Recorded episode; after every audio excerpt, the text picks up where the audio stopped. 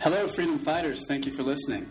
This audio interview is brought to you by Open World Magazine, the ultimate guide for pursuing a life of adventure and passion and setting up a location independent business that can support your dream lifestyle. Go check us out at openworldmag.com.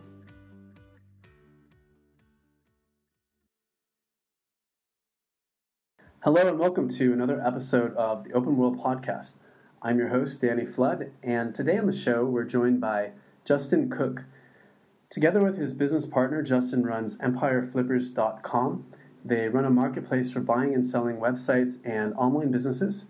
They started off building and selling our, their own websites, but over time transitioned to full on brokerage. They also developed a system to consistently generate uh, a couple hundred dollars per niche site in AdSense income they have a small team in the Philippines and also run an apprenticeship program where they bring out talented people to work with them and their company in Southeast Asia. And what's great about Empire Flippers is that they're also very transparent and regularly share real life successes and failures, monthly business reports, and more, which you can read on their blog at empireflippers.com forward slash blog. Well, hopefully I covered everything there, Justin. Just want to welcome you to the show. Thanks, Danny. Appreciate it, man. Yeah, I think uh, I think you got everything. I think that was a good intro, buddy. so I'm really excited to talk with you today because I feel like you're an expert at vetting different online businesses. Um, because through your website, you've seen a ton of different business types and online business models. Um, would you say that's correct? Yeah, I'd say that's one of the coolest things about our business is you know we get to see all the projects and the businesses from these other entrepreneurs, and we get to see them at different stages. So anything from you know something that's kind of just starting off, maybe it's making four or five hundred dollars a month, up to 30 40 50 thousand dollar a month businesses that people are looking to potentially sell. So we get to see a lot of different niches a lot of different industries a lot of different you know ways to run your business that i think actually helps us run our business. So it's pretty interesting fantastic and i can't wait to dig into that uh, but before we do, why don't you walk me through your backstory, tell me and the listener a little bit about you. I know you've dabbled in things like real estate, uh, you started an outsourcing company. Can you tell me more about that and your journey? Yeah, so my business partner and I uh, both had a mortgage business, and is back in the heyday. We're talking like 2005, 2006. It was great time to be in the mortgage business, especially in California. And then it wasn't, right? The uh, mortgage crisis started hit, and we saw it early because we were in the business, and and you know our business started to fail, and we actually went out of business. I uh, had to go get jobs, which is pretty scary. So I went and got a job. Uh, my business partner played poker actually for for a little bit. He was making you know kind of squeaking out a, a, living playing poker. And I started working with this company that was pretty interesting. And, and I told him, hey, you should come work for this company with me. Uh, they're doing good things. And I think they're really growing. So he came and worked there. We were both mid level managers there. And, you know, they needed, uh, we were hiring a lot of people. So they needed staff. And we were hiring just a ton of people. You came in, you have a pulse, we're going to hire you, right? Um, from our previous mortgage business, we'd had experience outsourcing and with virtual assistants in the Philippines. So we said, look, why don't we put together a plan where we set up a team in the Philippines for the company that we work for and see if they go for it? So we pitched our bosses, the CEO, CFO, and they said, let's do it. So we started basically setting up a team in the Philippines and outsource some of the work. And that went really, really well. Uh, over time, we said, look, why don't we just set up a company and we'll become contractors for you. So they went for it, and we effectively resigned our jobs. And both of us moved out to the Philippines to start an outsourcing company, um, which sounds crazy, but uh, it, it is doable. Uh, we were, you know, we had a bit of cash, not a ton of cash, but we had cash flow and we had a contract that we could rely on to go out there and, and comfortably transition. And and so we started you know working and, and, living in the Philippines. We'd already been out there a couple times over the, the two years we were setting that up to meet the team and to you know train them and do that kind of thing. So you know we made the big jump and and and moved out there. Um, after that, we continued with our outsourcing company. They started to cut back on us a little bit. We are adding new clients and eventually got to the point where they cut out on us completely. So we had these extra employees uh, that were well trained that knew how to do just a bunch of things online in terms of SEO. And we said, we don't want to lay them off. Like it would suck. Like they're really good. They've been great with our company. What can we do with them? So we tried a couple of things and we started building these websites with AdSense and, and Amazon and that kind of thing. And, and we made them profitable. They would make, you know, 50 bucks a month, 100 bucks a month And over time, we realized that was a pretty good move and and you know to front to basically fund growing more to get it up to scale we started selling those websites off so we realized that for you know let's say a $400 a month website we could sell that for $6000 $8000 $10000 people were willing to buy these mini assets to add to their portfolio portfolio, and we were great at creating them. So we started to scale the team and continued selling off uh, these websites, and eventually, you know, we, there was so much demand from people looking to buy these sites that we allowed others to sell their sites with us. So that's that's basically how we got into the brokerage and and how we got to where we are today. Sorry, a bit of a long story, but that's that's the background. That's all right. Um, I read elsewhere that you've come up with a system to consistently create uh, these niche sites um, from scratch to what you mentioned, fifty dollars to a couple hundred per month uh, in AdSense income. Can you can you walk me through some of those steps? Yeah, so this was you know 2010, 2011, mm. and we just had a process in place where we would do keyword research uh, we would build out these sites that would target a very specific niche. So I'm going to say blue ski boots, for example. And so we would target this very specific and narrow niche and build content around it and then get it ranked in the search engines. And it was relatively easy to do at the time, um, at least following our process. And then over time, it became less and less profitable. So where to start, you know, it cost us maybe forty dollars uh, to build one site. And by the way, we were building hundreds of these things. Over time, we built several thousand of these. So cost us maybe $40 uh, to create, on average, we'd sell that website somewhere between $200 and $250. And you know, really, we'd have big winners that we'd sell for like 5000 We'd have a whole bunch of, you know, $1.50 you know, a month earners. So the big ones were really paying for the small ones. And uh, over time, though, that started to narrow. So our costs were instead of 40 bucks per site created, be 50, 55 bucks. And instead of selling for a little over $200, it got down to maybe 110, 120. And so at that point, that's when we started realizing, hey, uh, you know, we should probably let other people sell their sites with us. We have a hungry audience. We're not as profitable selling our own sites. Why don't we let other people in to start selling their sites and we'll basically broker the deal? We'll bring the people together. We know a whole bunch of people in the industry that are building profitable sites.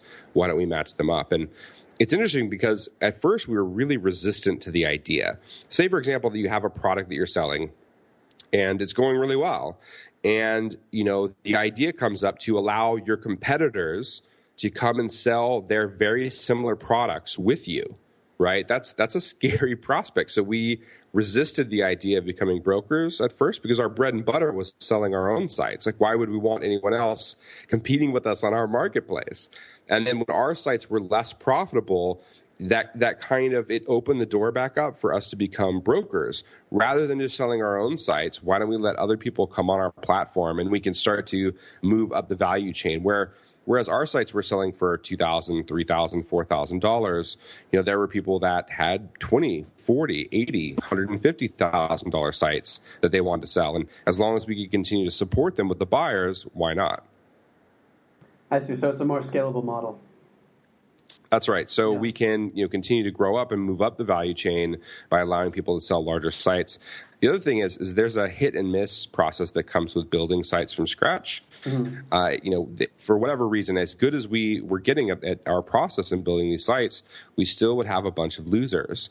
And so what we found is why not just take the people that have already found the winners, they've already found the gold. Why not allow them to sell on our platform? And everyone else who's struggling or, you know, the misses, that even the, the good builders, uh, they have misses too.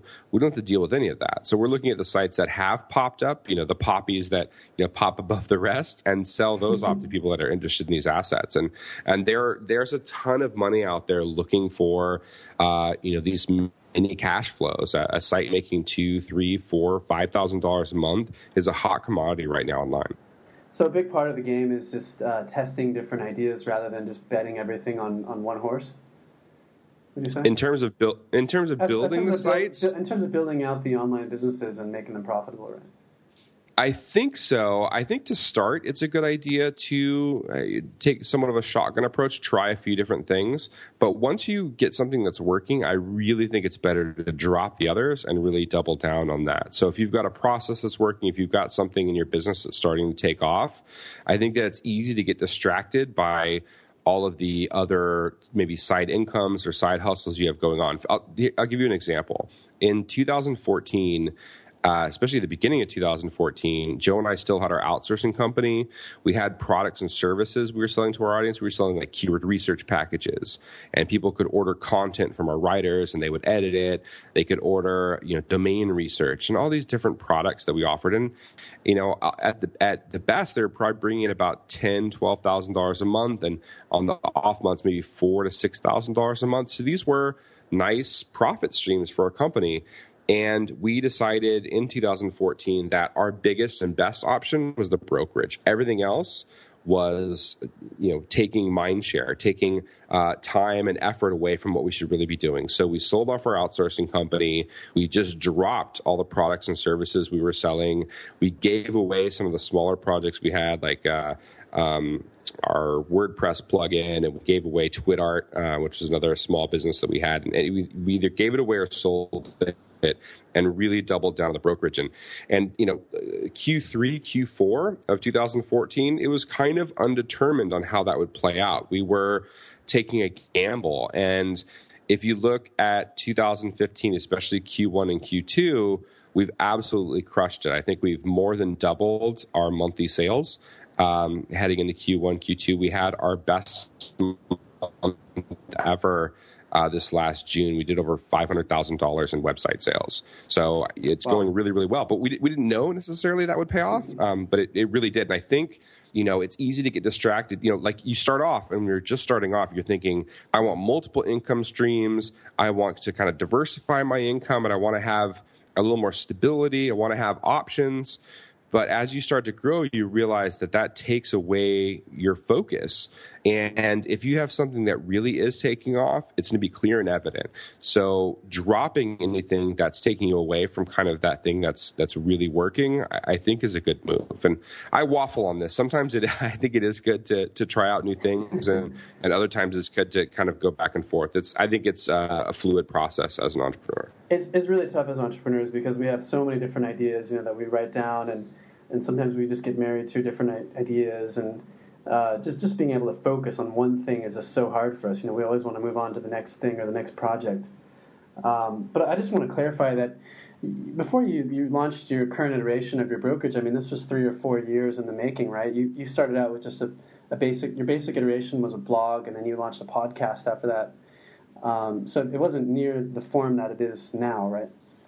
Oh, absolutely not. We had, uh, I think, oh, let's let's be totally clear about this. So, uh, our first logo we got from Fiverr for five dollars. I think we had three people do it, so we paid fifteen bucks and went with the one that was the least shitty.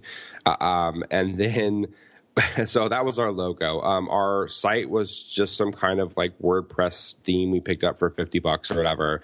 And we started doing kind of monthly reports and we started very transparently talking about exactly what we do. Here's how we build the sites, start to finish. We didn't hold back. We didn't put it in an ebook for, you know, 1995. We just put it all out there in content, exactly what we're doing and how we're doing it. And we figured, you know, at that point, it was a side project for us. We didn't really care.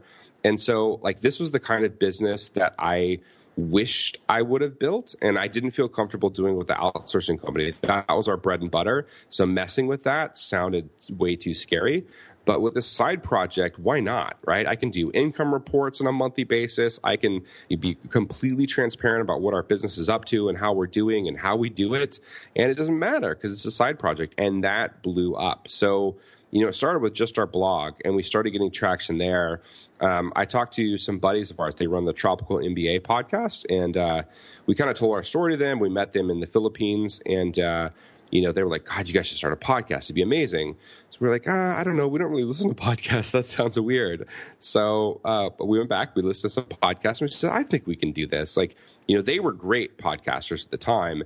And I went back and listened to their first couple of episodes and realized they weren't great when they started. they weren't very good at all. And so I said, okay, they're great now. They started and they were kind of sucky. I think we can probably do better. I think we can probably get there. So we started a podcast that um, you know, was really hacked together, and we just kind of put it on the blog, um, and we rolled it out. The first websites we sold, our marketplace was based on a spreadsheet that was basically turned into a form on the site, and it, it, looked like a Google Doc. It was basically a Google Doc where you could click the link and send us a payment. That was that was our marketplace. So it was really basic. I mean, we didn't have you know a ton of uh, development and design going into this. It was bare bones. and, and so, how did you reach uh, the buyers and sellers? Mostly through the blogging and the podcast. Uh, yeah. You, so when we started, other marketing channels you tried. Yeah. So when we were starting, uh, you know, talking about kind of how we build the sites and everything, and then we would talk about how uh, initially we weren't selling them through ourselves; we were selling them through Flippa, and we talked about those Flippa sales, and then we had buyers that asked us. They said, "Look, every time you list on Flippa." you know, there's like a dozen copycats that pops up because you know the domains out there, everyone sees everything, and they see these these sites you're building, they're profitable, so everyone tries to copy them. So they said, hey, can you just sell it to us privately? We had a couple of buyers ask this. Can you sell it to us privately without sharing the domain? We are like, huh, that's interesting. And and honestly, protecting our buyers seemed like a pretty good idea. So why don't we start selling privately um, through our marketplace? So I think just kind of talking about it through our blog and, and ultimately our podcast kind of drove attention from people that were interested in buying and selling. I didn't worry so much about whether it was the exact audience of just buyers or, or, sellers.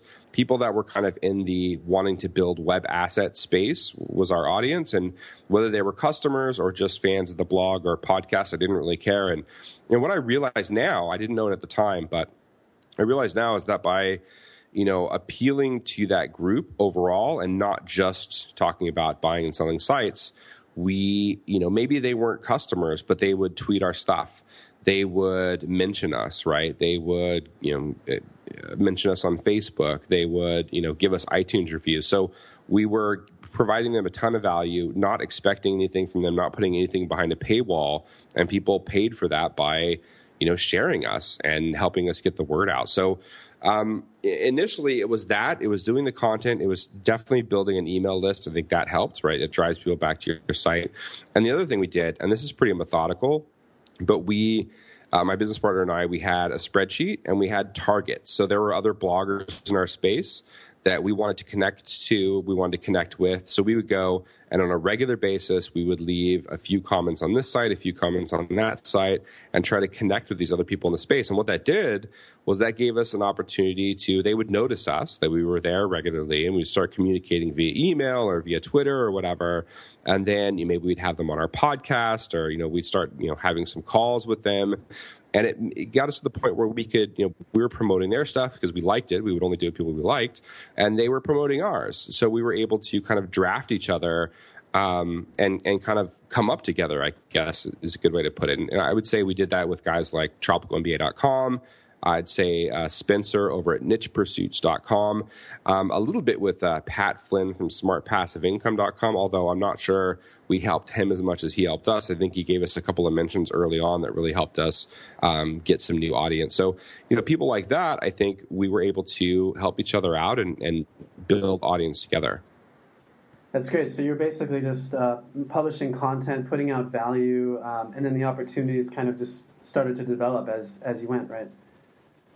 yeah, I mean, ultimately, this wasn't our bread and butter. This wasn't our moneymaker. Like our outsourcing company really drove that. So, you know, our idea with this was, look, we don't need to monetize. We don't really need to make money with this. Um, you know, why don't we try to get up to scale as quickly as possible? So, if we could in any way uh, skip out on the short term money and build long term value, that's the better play because we knew that this is going to be a big part of our business later. We, we, we thought and we hoped that it would be a big part of our business later. So, and we don't need the cash today from it. You know, the outsourcing company was paying the bills. So at any point, if we can reinvest either goodwill or actual cash back into that business, uh, that would be the better move. And, and it, it, you know, ended up paying off. And I, I recommend that to other people too. If they're starting out a business and they don't need that to, let's say, keep the lights on, and they can reinvest their money and their time into really building it to scale, either building audience, building a customer base, uh, building out the product. I think there's there's value in that. So a big part of just the long term uh, equity is just extending your reach far and just just building that rabid fan base or you know loyal uh, audience. Yeah, that's it's a little counterintuitive too because mm-hmm. you know you hear you know about the lean startup movement. Yeah. You know you hear you know my buddy Dan Norris uh, did a book called The Seven Day Startup, and what's interesting with him, you know, he has a book called The Seven Day Startup, and it's interesting. Like he he's got a really compelling story on why you should launch quickly and get something out there and start selling. But I think even with him, and, and you know, this is just the way it worked out for him, but he had built this huge audience through his content marketing that allowed him to have the success he had when he launched his seven day business. So because right. he'd been doing content marketing for mm-hmm. years, he had an audience that basically loved him. They loved the content he was putting out. And like, I, I'm one of them. I was rooting for him.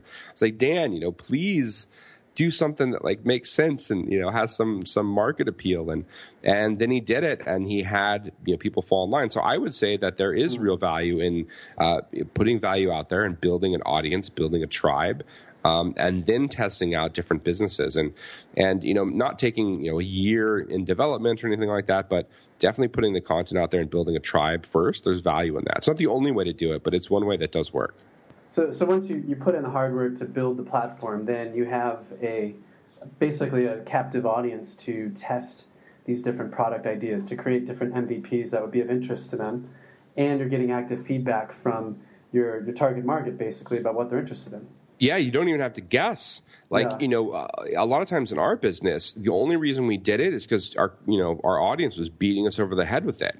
Like you know, for example, selling directly to uh, to website buyers, we didn't want to do that. We were selling on Flippa and we were going that route, and it just seemed to make sense. And and people, several buyers mentioned to us, "Hey, we would buy from you directly. Hey, we might even pay you more." Like, hey, you don't even have to tell us the URL. Please, can you do it this way? And finally, we said, oh yeah, that's a pretty good move. We for for months we had uh, sellers asking us, hey, can I sell on your platform? And we were like, ah, oh, I don't want them competing with us directly. Maybe that's not a good idea. And over time, there were so many requests for it, and the the interest was so strong on the buy side that we finally relented. So yeah, I think when you have an audience uh, and you know it's big and they're engaged they're going to beat you over the head with what they want. They're going to tell you what you need to deliver for them. It makes it a lot easier. so, so basically, you are not your customer as well, um, right? Because you, you, might not think that they would be interested in this, but they they keep beating you over the head about it, like you said.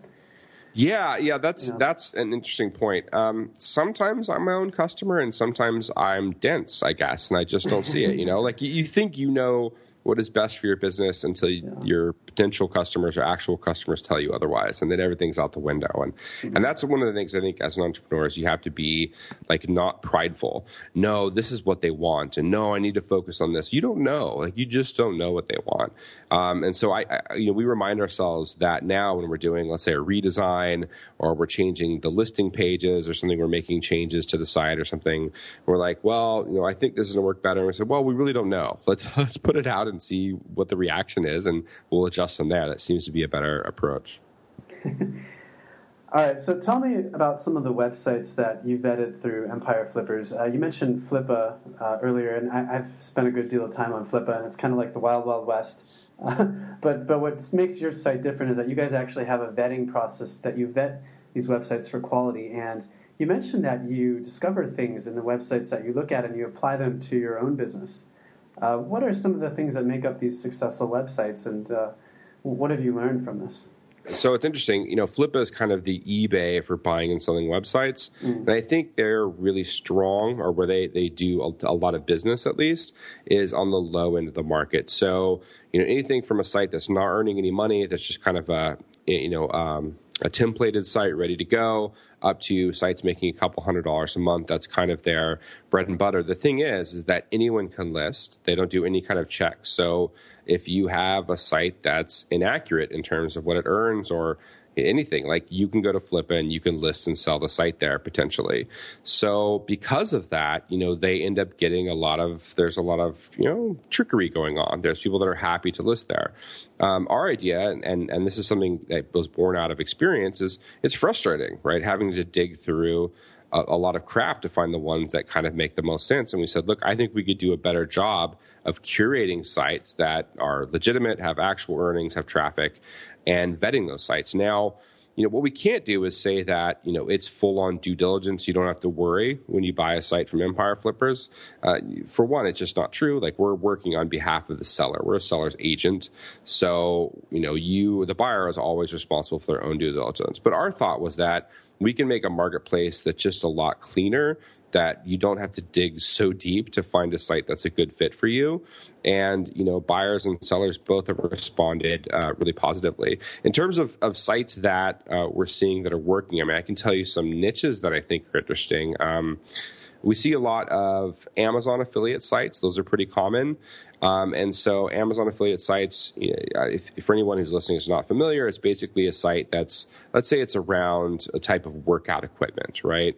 And so, it has reviews of these types of workout equipment, does uh, this versus that uh, blog posts and, and articles, and it has links to Amazon. And so people go through those links, and if they buy that piece or actually anything on Amazon within a certain time frame, you're going to get credit for it, and you'll get a percentage of that sale, anywhere from four to let's say eight and a half percent. So it's a site that's basically driving people to Amazon to go buy stuff and very specific things usually. And so we've seen sites in the uh, that are selling higher price items uh, do pretty well. A lot of times and and your percentage with Amazon is based on volume. So you know if you're selling high volumes, then you're going to get a higher percentage. So a lot of times uh, sellers will be taking advantage, or buyers will be taking advantage of that scale. So they'll see a site for sale. And they'll find out that the current seller is only at five, five and a half percent on Amazon, and they're already at eight, eight and a half percent. So they're going to get a big bump just buying the site right? They're going to make a, a, lot more money by just putting adding it to their portfolio and their Amazon earnings. So that's a great way to get an initial boost beyond what the seller is claiming already as revenue. Um, other interesting businesses, we've seen some interesting uh, lead generation sites in the medical education niche. And what I mean by that are, you know, there in the US, there are a ton of for profit institutions that will teach you dentistry or, you know, some kind of medical technician uh, job. And so those for profit institutions make a lot of money on the students that pay to go there. And so they're willing to pay a lot of money per lead. So there are companies out there like Campus Explorer. Uh, another one is QuinStreet. And what these companies do is they'll pay you as a publisher to drive leads to their network of uh, institutions. So if I've got a site about you know some kind of tech school, right, and it covers California and Oregon or whatever, and I get people coming to the site looking for information, and they fill out their information, their name, their phone number, their email address, that kind of thing. Um, QuinStreet is willing to pay me for that lead. So let's say they pay me forty dollars per lead. Well, they've already got you know thousands of educational institutions on the back end that are paying, let's say on average hundred dollars for that lead. So they're basically middlemaning between the publisher and the educational institutions that want these people to come to their school and pay them thousands of dollars over the next few years. So they're doing the middlemaning, and you'd make more money as a publisher if you went straight to those schools directly and set up the deal. But that's a heck of a lot of work. Uh, it's a lot easier, especially when you're starting off, to use one of the third parties. Even though they're taking some some of that money, they're also providing a pretty nice service where you're not constantly on the phone trying to set up deals with the uh, the schools. So, how do you vet a good uh, opportunity when it comes to uh, uh, providing leads to companies like that? Because um, I know there's a bunch of them out there. I, I get approached all the time um, by people saying, you know, I'll give you $100 per lead for this or that. Um, but I, it's it's hard to determine whether it's actually an opportunity that I want to pursue. So generally, the people that are going to reach out to you, and this is not always true, but generally true, the people that are going to reach out to you are not the ones you're going to want to go with. Um, I, I, would want to go with a company that's that's promising to pay me per lead that isn't fairly well known. I mean, they could obviously be taking those leads and you know not paying me or, or causing me all kind of problems. So I, I want to go with someone that's established in that particular space. I know that QuinStreet and Campus Explorer are particularly good. We see a lot of sites that are you know using them as a third party. And I'm not shilling for them. I, I, don't particularly care, you know, which you use or whatever. It doesn't matter to me. I'm just saying that that you know they they tend to work and they do pay out well. Um, That's yeah, so, a very a very specialized niche, obviously, but. Um, I, I mean, just just in my own niche, you know, like I, I have those those same you know doubts whether um, are these people actually going to pay me? Are they going to track you know the leads I send them? Uh, you know, how, how's there just seems to be a lot of questions regarding that.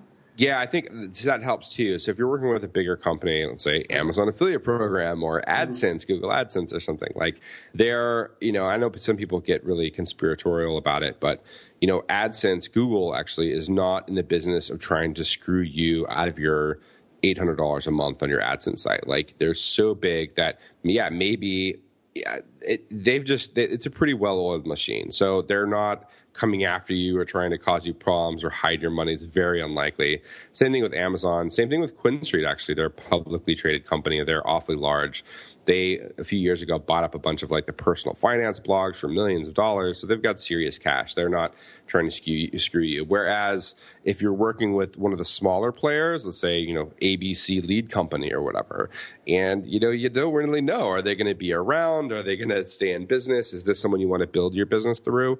Um, so you're going to want to do a little bit of research on the company that you're considering going with just to make sure that they've got a good reputation that they pay out that you know most people don't have problems um, and that you know it works and that's something you can grow with.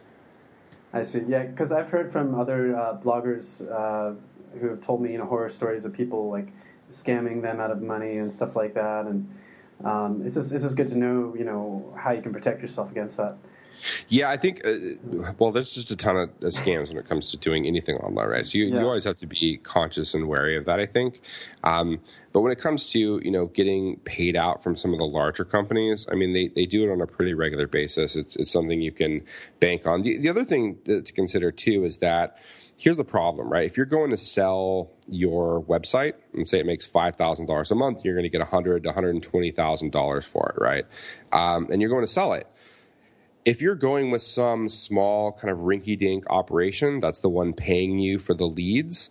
Uh, any buyers are going to be pretty wary about buying that site, right? That's a warning sign. That's a red flag.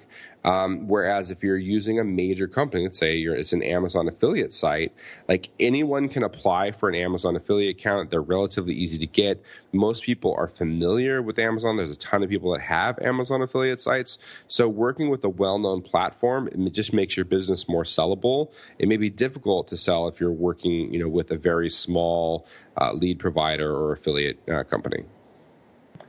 I see. Um, let's let's move on. So, tell me a little bit more about your time uh, when you were going and, flipping websites. Uh, when when you personally went onto Flippa and purchased a website and, and flipped it, uh, what did you do to go in and increase its value? And uh, what was the, the maturation period between the when you bought it and when you sold it?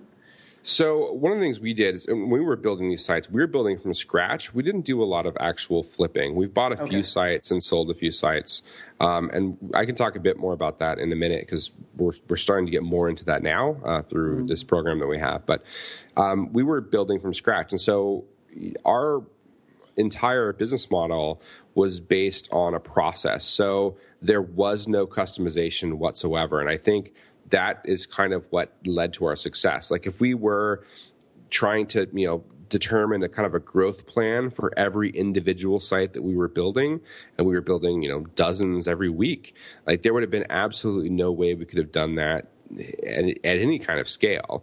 Um, not with our team. So you know i think part of our success was having a a machine basically a factory that could build sites on a regular basis. Now that was what was needed for these smaller sites. It just wouldn't make any sense to try to put all this customization into small sites. Now, something we're working on now is, and this sounds crazy after we just talked about the, you know, be careful trusting people online. But you know, we've we, have we have been out there for for years now, and we're very transparent in kind of what's going on with our business and, and how it works. So we started a tester program where basically we were taking on portfolio type investors. So these are people with plenty of cash but that don't want to deal with having to go to GoDaddy and find a domain name and try to build the site from scratch or buy a site that's already running and learn how to you know order content from Textbroker and figure out you know how to target keywords and do all that work. They they just don't have time for that. Maybe they have uh, you know several other businesses, uh, business interests. They've got quite a few investments, and you know, messing with an AdSense site is just not in their wheelhouse or interests. But they do have the money and they like the idea of getting involved in these online businesses. So, you know, that's, you know, that's on the spectrum of, you know, on the one end, you have people with lots of time and no money, and the people with lots of money and no time. Those are the people we were targeting for this. So we, we said, look, we've got experience in this. You guys have a bunch of money and no time. Why don't we do it for you? Here's the deal. You know, we see a ton of businesses coming across. Why don't we select businesses that we think would be a good match for the portfolio? Uh, we'll buy them up on your behalf and then manage them kind of like a property management company would. So the deal was we said, look, we'll give you, and this is of net, right? We'll give you 70% and we'll keep 30% ourselves. We'll lock you up for a period of time um, and build out a portfolio for you. And and we just started doing this recently. We had our first investor that came on for $125,000. And then we are just in the process of kind of wrapping up um, uh, a round, I guess you could call it, uh, which is assuming that the rest of the money comes in by the end of this week, it should be just about $800,000 for this portfolio. So we've got, I think it's four or five guys that are sending us 800 grand uh, on the internets, which is pretty weird. But um, I, I, know we're in Southeast Asia. Like I'm in Bangkok. My business partner's in Manila right now. We're we talk about it very clearly, but it seems pretty crazy. Anyway, um, you know, their their ideas like they don't have the time to do it. They they trust our expertise and they're willing to do a pilot program uh, on this with us. And so we know that the returns in this space can be ridiculous. I mean, if you figure, just just consider this, right? You buy a business at, uh, you know, let's say hundred thousand dollars, it makes five thousand dollars a month in net profit. I mean, at the end of a year, it's made a sixty percent return, right? Assuming assuming no growth, you haven't grown, it hasn't gone away. There, it's just flat even uh, you've made a 60% return on your investment. So investors like to hear that. Now, now website buyers and sellers are kind of like, okay, you know, it is what it is. But from an investment perspective, that's ridiculously good. Yeah. Now, there's a whole bunch of risks. So it's not like, you know, this isn't your blue chip stock that you're investing in, right? It could, the site could go to shit right? It could double in the next two years. So there there are lots of options. But assuming nothing happens and it stays even, you get a sixty percent return. So there's a whole lot of margin, a whole lot of profit to work with, and we can get a piece of that. Our investors can get a piece of that, and and that's what we're testing out right now. So we'll see how it goes. We the investors we have are.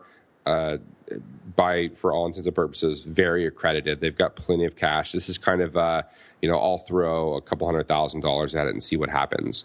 And so, you know, if we can give them a return over the next six months, 12 months, 18 months, I have, you know, uh, no doubt that we'll be able to write, raise a ton more money, institutional money, and really roll this out next year. If things go well, I think we could probably put together five million in a portfolio um, in 2016. So we're we're really encouraged by the initial kind of interest. Now it's up to us to see if we can execute and, and deliver these investors a return. If we can, uh, sky's the limit for this program. I think. That's fantastic. So you work directly with these investors. Uh, what what kind what kind of investors are they? Are these like firms that you're working with? No, individuals. Um, okay. We've talked to uh, hedge fund guys, and we've talked to a fund of fund guy. Um, and this is kind of outside of my uh, wheelhouse. We have a guy, our, our marketplace manager, uh, is in the finance space, and so he speaks their language a bit better than I do. But you know, we've talked to some of those guys, but it's just too small at this point for them they you know like they'd like to do 5 million right? They'd like to do 10 20 30 million. That's when it gets interesting to them. And so that's just too big for us. At, at this point we don't have the team to where i think we could honestly put together a $5 million portfolio and it would take us too long and we need to grow into that. So we said, look, we'll come back. we'll, we'll, come back and talk to you again.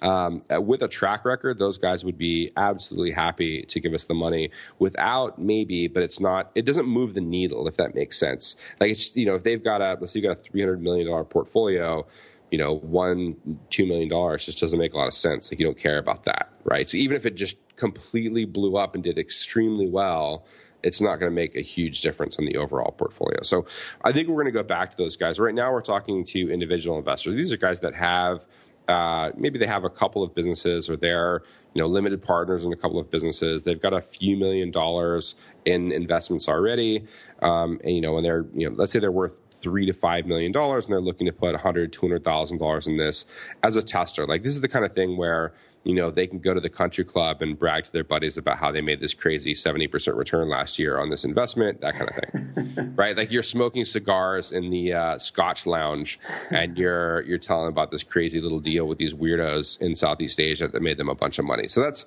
those are the kind of guys that, that we're dealing with right now. And I yeah. think I think if we can make it work for them, then I think it could really blow up. But we have our work in front of us because you know the one part was seeing if people were interested in this and that's been proven but the second part is like us actually executing and delivering for those investors and that's that's what we're we're working on now this is actually closed off we're and that was one of the things we wanted to do too is stop like no more money in, right? Because you have this problem where, okay, we're trying to bring more money in and then we're trying to do all the work on the sites and that gets confusing. So we said, Let, look, let's just put the money together and then shut it off. And we'll shut it off for, let's say, six months and just do the work, just do the, the execution and focus on that so we can deliver. And then, okay, if things are going well, then we'll open it back up again and, and see what we can do the, the second time around.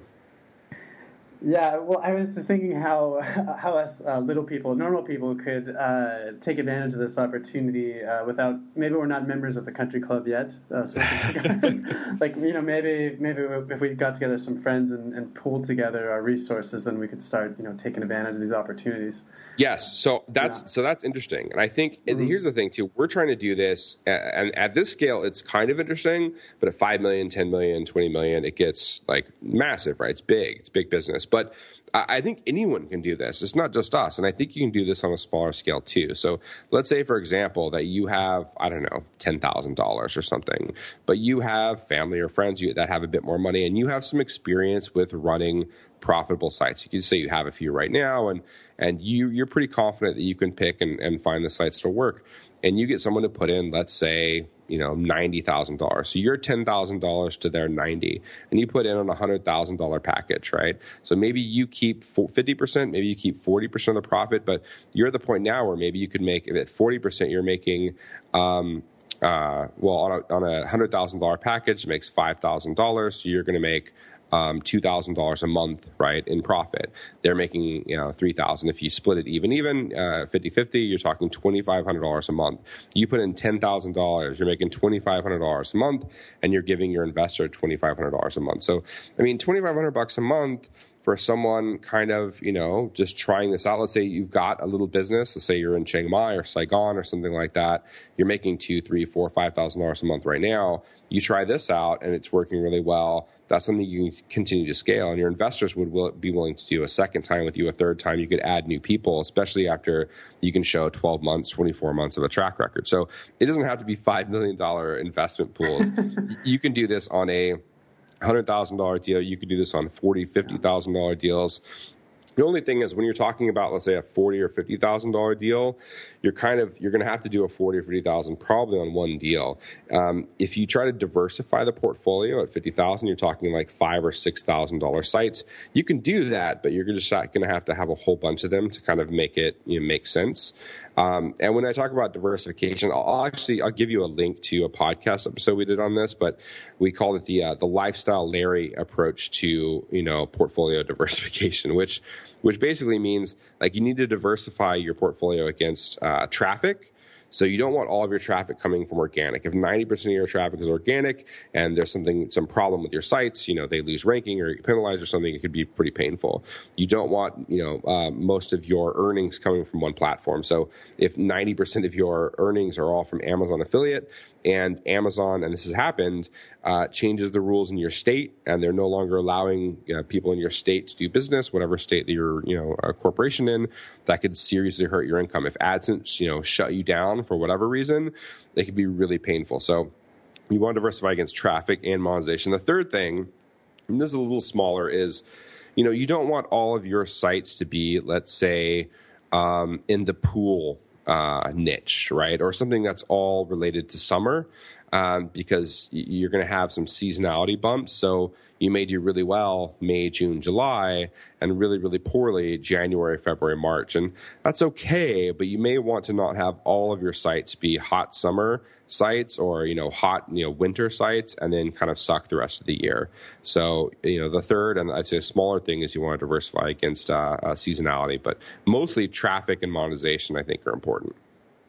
Well, that, that's fantastic advice, and I think that anyone listening to this i mean, there's, there's quite a few of us who have you know ten thousand uh, dollars tucked away in the bank, and virtually all of us know like a, a, wealthy you know partner that we could bring in, a wealthy patron, maybe a rich uncle that you know maybe doesn't know a lot about this uh, uh, website brokering, um, you know, who could help pitch in the, the other 90%, as you said, and um, you could start building your own portfolio, right?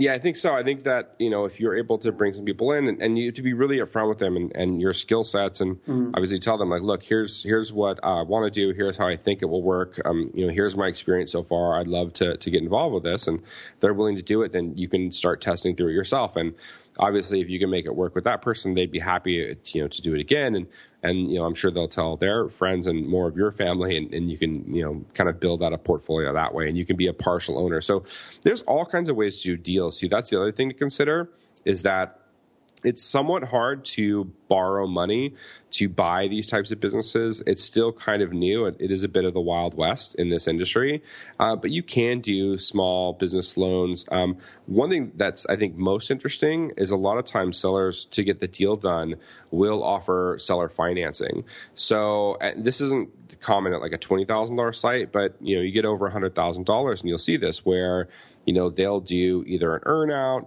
or they'll let you take a loan sometimes with uh, no interest. So let's say you're buying a $200000 site maybe they'll let you pay 50 or 60000 of that over the next 12 months. They'll let you pay it back and you can pay it back out of profits. Sometimes they'll do a profit share with you. Sometimes they'll even drop the price of the site. Let's say it's a $100000 site and they'll retain 20% equity and give you a 15% deal uh, you know, 20, 15, 20, 25% deal off the price of the property. So there's all different ways you can structure a deal to make it make sense. And that's where, you know, brokers like us come in is that we know what the seller wants and we know what, you know, the buyer is trying to get and we can kind of make deals where they might not have been able to do it otherwise. I feel like this is such an emerging opportunity, um, you know, buying websites and, and, increasing your portfolio of websites. Um, much more so than real estate or offline properties stocks.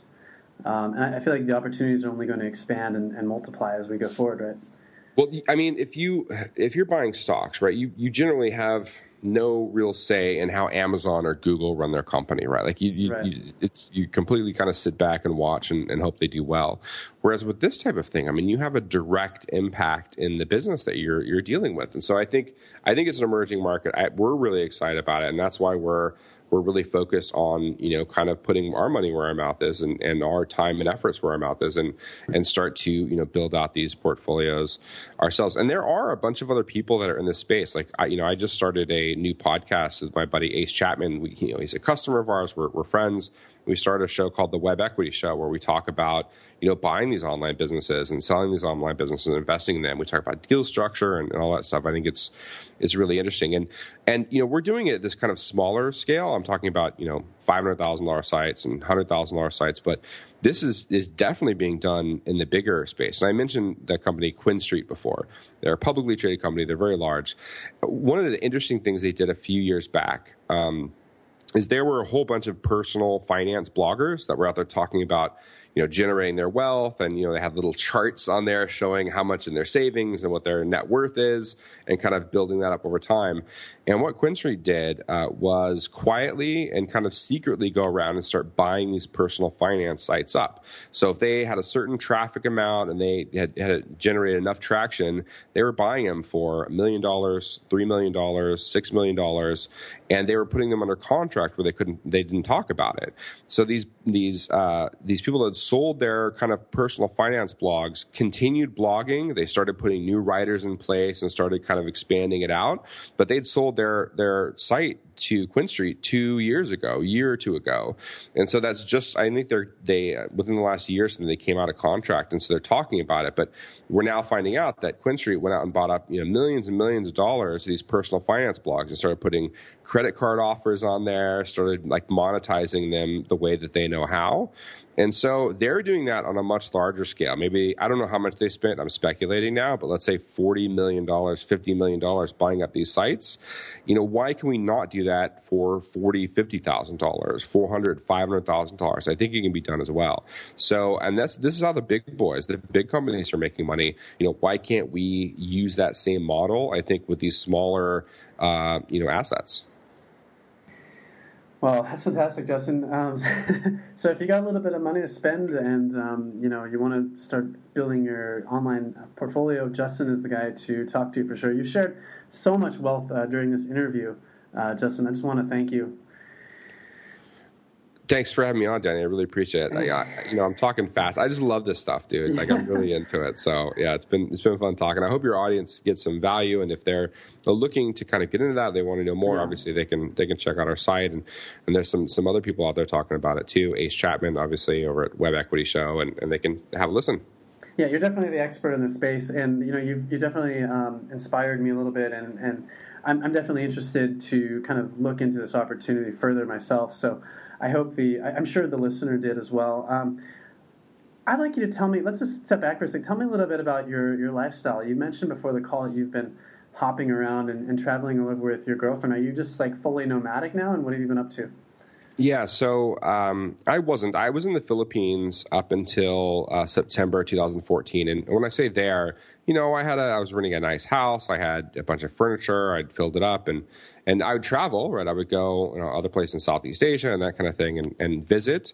But I had I was home based in the Philippines, and and we had an office in Davao City with our outsourcing company, and so we were you know, we were there. And then we sold our company in 2014, and, and everyone at that point was working from home or working remotely. And I realized I don't really have to do this anymore. I can kind of go wherever I want. And, you know, I was I was jealous of some of the people that had done that and done the travel. But the thing is, is I, I'm not a backpacker, man. Like, I just, I don't, I'm older, you know, I'm 37. I don't do the kind of hostel thing. And I was like, ah, I'm not going to put a backpack on and start, you know, traipsing around Southeast Asia. That's just, I'm not going to Bui Vien and, at Khao San Road in, in Thailand. Like that's just not my thing. But you know, I talked to some friends and they were like, "Look, you can kind of do it the way you want." Like you know, that's part of you know the lifestyle design thing is you can design what it, it isn't. You don't have to be the backpacker dude. You can go do whatever you want. And I was like, "Okay, that's interesting. I can probably do this a, a little differently." So when I left, I left with my girlfriend and originally my maid. So I had a maid that lived with me in the Philippines, and she would you know kind of take care of our stuff and and keep the house clean and, and, you know everything. And I said, look, I'm gonna. We took big suitcases and we brought our maid with us, and we started traveling. So we started traveling over Southeast Asia, and I realized there are nice places you can stay, like serviced apartments. You can you know rent nice Airbnb places. Um, you know hotel rooms in a pinch. You know for a shorter period of time, you can do that and uh, you know there's uh, you can do it differently than a backpacker. And so that's i think what was pretty interesting to for me to see. Um, so I, I, yeah, believe, been, I, believe, the term is flashpacker. So. yeah yeah. So i've been i've been doing that since september 2014 um, i've been in uh, you know thailand. I've been through cambodia vietnam. Um, right now, actually, I'm in Bangkok uh, with you. Actually, you're here in Bangkok with me. We're going to meet up, I think, this weekend, and I'm just here for a couple of weeks, and then uh, I'll be um, going back to Bali uh, in a couple of weeks. My mom's going to come visit. We're going to do like a Southeast Asian tour. I was just there. We spent um, our management team had a retreat. We we hit our goal. Um, uh, for three months in a row, where we did over 300,000 in sales. And so we told them we do kind of a blowout week in, in Bali. So we just got done with that. Um, you know, we do uh, in the Philippines in May, June. We did a four week kind of work retreat there where we all went there, uh, worked with our team in the Philippines. We've got our support team there. And we rented a villa and basically hung out there, worked together, lived together, and uh, and got a lot done. So that went so well that we're going to do it again in um, October, November. We're going to do it in Thailand for I think about four weeks, and we're going to meet up together and and you know uh, rent some condos or, or a villa and work together for four weeks in Thailand. So I think this would be a regular thing. I was just reading recently um, about how Buffer has done this, and I didn't know that, but apparently. Uh, when they were even smaller, they would do like every five months, and they would take a retreat. I think they only do a week, but they would take a retreat and they did places like Thailand, they did, I think, Australia, they've done New York. And as their team grows, it's getting bigger and crazier, but they continue to do these, these retreats because they're a remote team as well. So the problem with having everyone be remote is you know there's some value in an office. There's some camaraderie that goes on. There's you know not having to get on skype and call someone. It's like hey buddy what's the deal with this? Right um, and you're just talking, you're working together on a daily basis, and it's easy. And so you lose some of that when you have a remote team. Like I'm in Bangkok right now. My business partner's in Manila. We've got one of our guys in Saigon, and it just you know you lose something. So I think getting together every three or four months or so, uh, and really working together, having some fun together, I think would be really valuable for a company. We're we're just starting that. We've just done our second uh, uh, trip of doing that. We'll do our third in Thailand, and I think. Yeah, I really dig it. So, so my life right now, I guess personally, my life um, consists of traveling around where you know ever it kind of interests me. Um, uh, meeting up with people. We've got you know podcast listeners and blog uh, readers in a bunch of different cities, especially the you know Bangkok and Ho Chi Minh and Hanoi and uh, Bali and, and these types of things, Chiang Mai, Manila. So you know I'll go to these cities and kind of do meetups and, and do a dinner and have a couple of drinks and then go to the next city and kind of meet up some people there. It's it's good to kind of keep in contact with you know, uh, other entrepreneurs and people that you know, buyers and sellers of ours and that kind of thing, and and then you know, obviously getting our team together every few months and uh, putting something together for them to to work together out here in Southeast Asia is is pretty nice. Um, I, am a fan of the traveling thing. My business partner now is settling down. He's getting a place in Manila. He's going to be there maybe at least six months. So while I'm still doing the travel stuff, my business partner said, "Nope, I'm I'm done." He wants the home base, man. So, la- lastly, one thing I want to talk, uh, touch on is you also offer an apprenticeship uh, for your business. I know that you you fly out um, workers, talented people from the U.S. and the U.K., Australia, to come out and work for you. You you provide uh, all their living expenses and uh, also a, a, decent wage for Southeast Asia, uh, higher than average for sure. Um, do you have any opportunities in the near future that, that you could tell people about? I do, Danny. Funny you mention. Um, so, so yeah, so we do uh, this. We we stole this. We completely ripped this off with their blessing uh, from the Tropical MBA guys, and they've done a couple dozen of these. And we actually thought it was a joke. We, we said, look, you're only going to get chumps. Like no one serious is going to do this kind of apprenticeship model. This is crazy. And then until we met a couple of their guys, and they were super sharps, wicked smart. And so we we're like, this is kind of interesting. Like we get super sharp, talented people to come out here for relatively cheap and they're doing amazing things for their business and they're awesome. We're like, this is a pretty good deal. So we've done, I think we're on our fourth or fifth right now, and then we're going to do another one here really soon. So right now, the people on our team, we've got um, Mike, who's our marketplace manager. He, he really helps out with sales and, and, he's working on the investor program. Uh, we've got Andrew, uh, who's our listing manager. He works with our customer service team, handles uh, you know tier two support, and he also helps get our listings up every week, uh, make sure that you know, our team has all the information correct and everything. We've got Kenny, who's kind of our account manager. He is um, you know running the uh, sites for the investor program. So we've got some already on, for an individual investor, and we've got some of our own sites and he's running those and making the improvements to those. So yeah, we've got a, a good team, and then you know obviously uh, Joe and I, we've got a position coming up. I want to hire a uh, content manager. So this is someone that will help me curate content from guest uh, posters.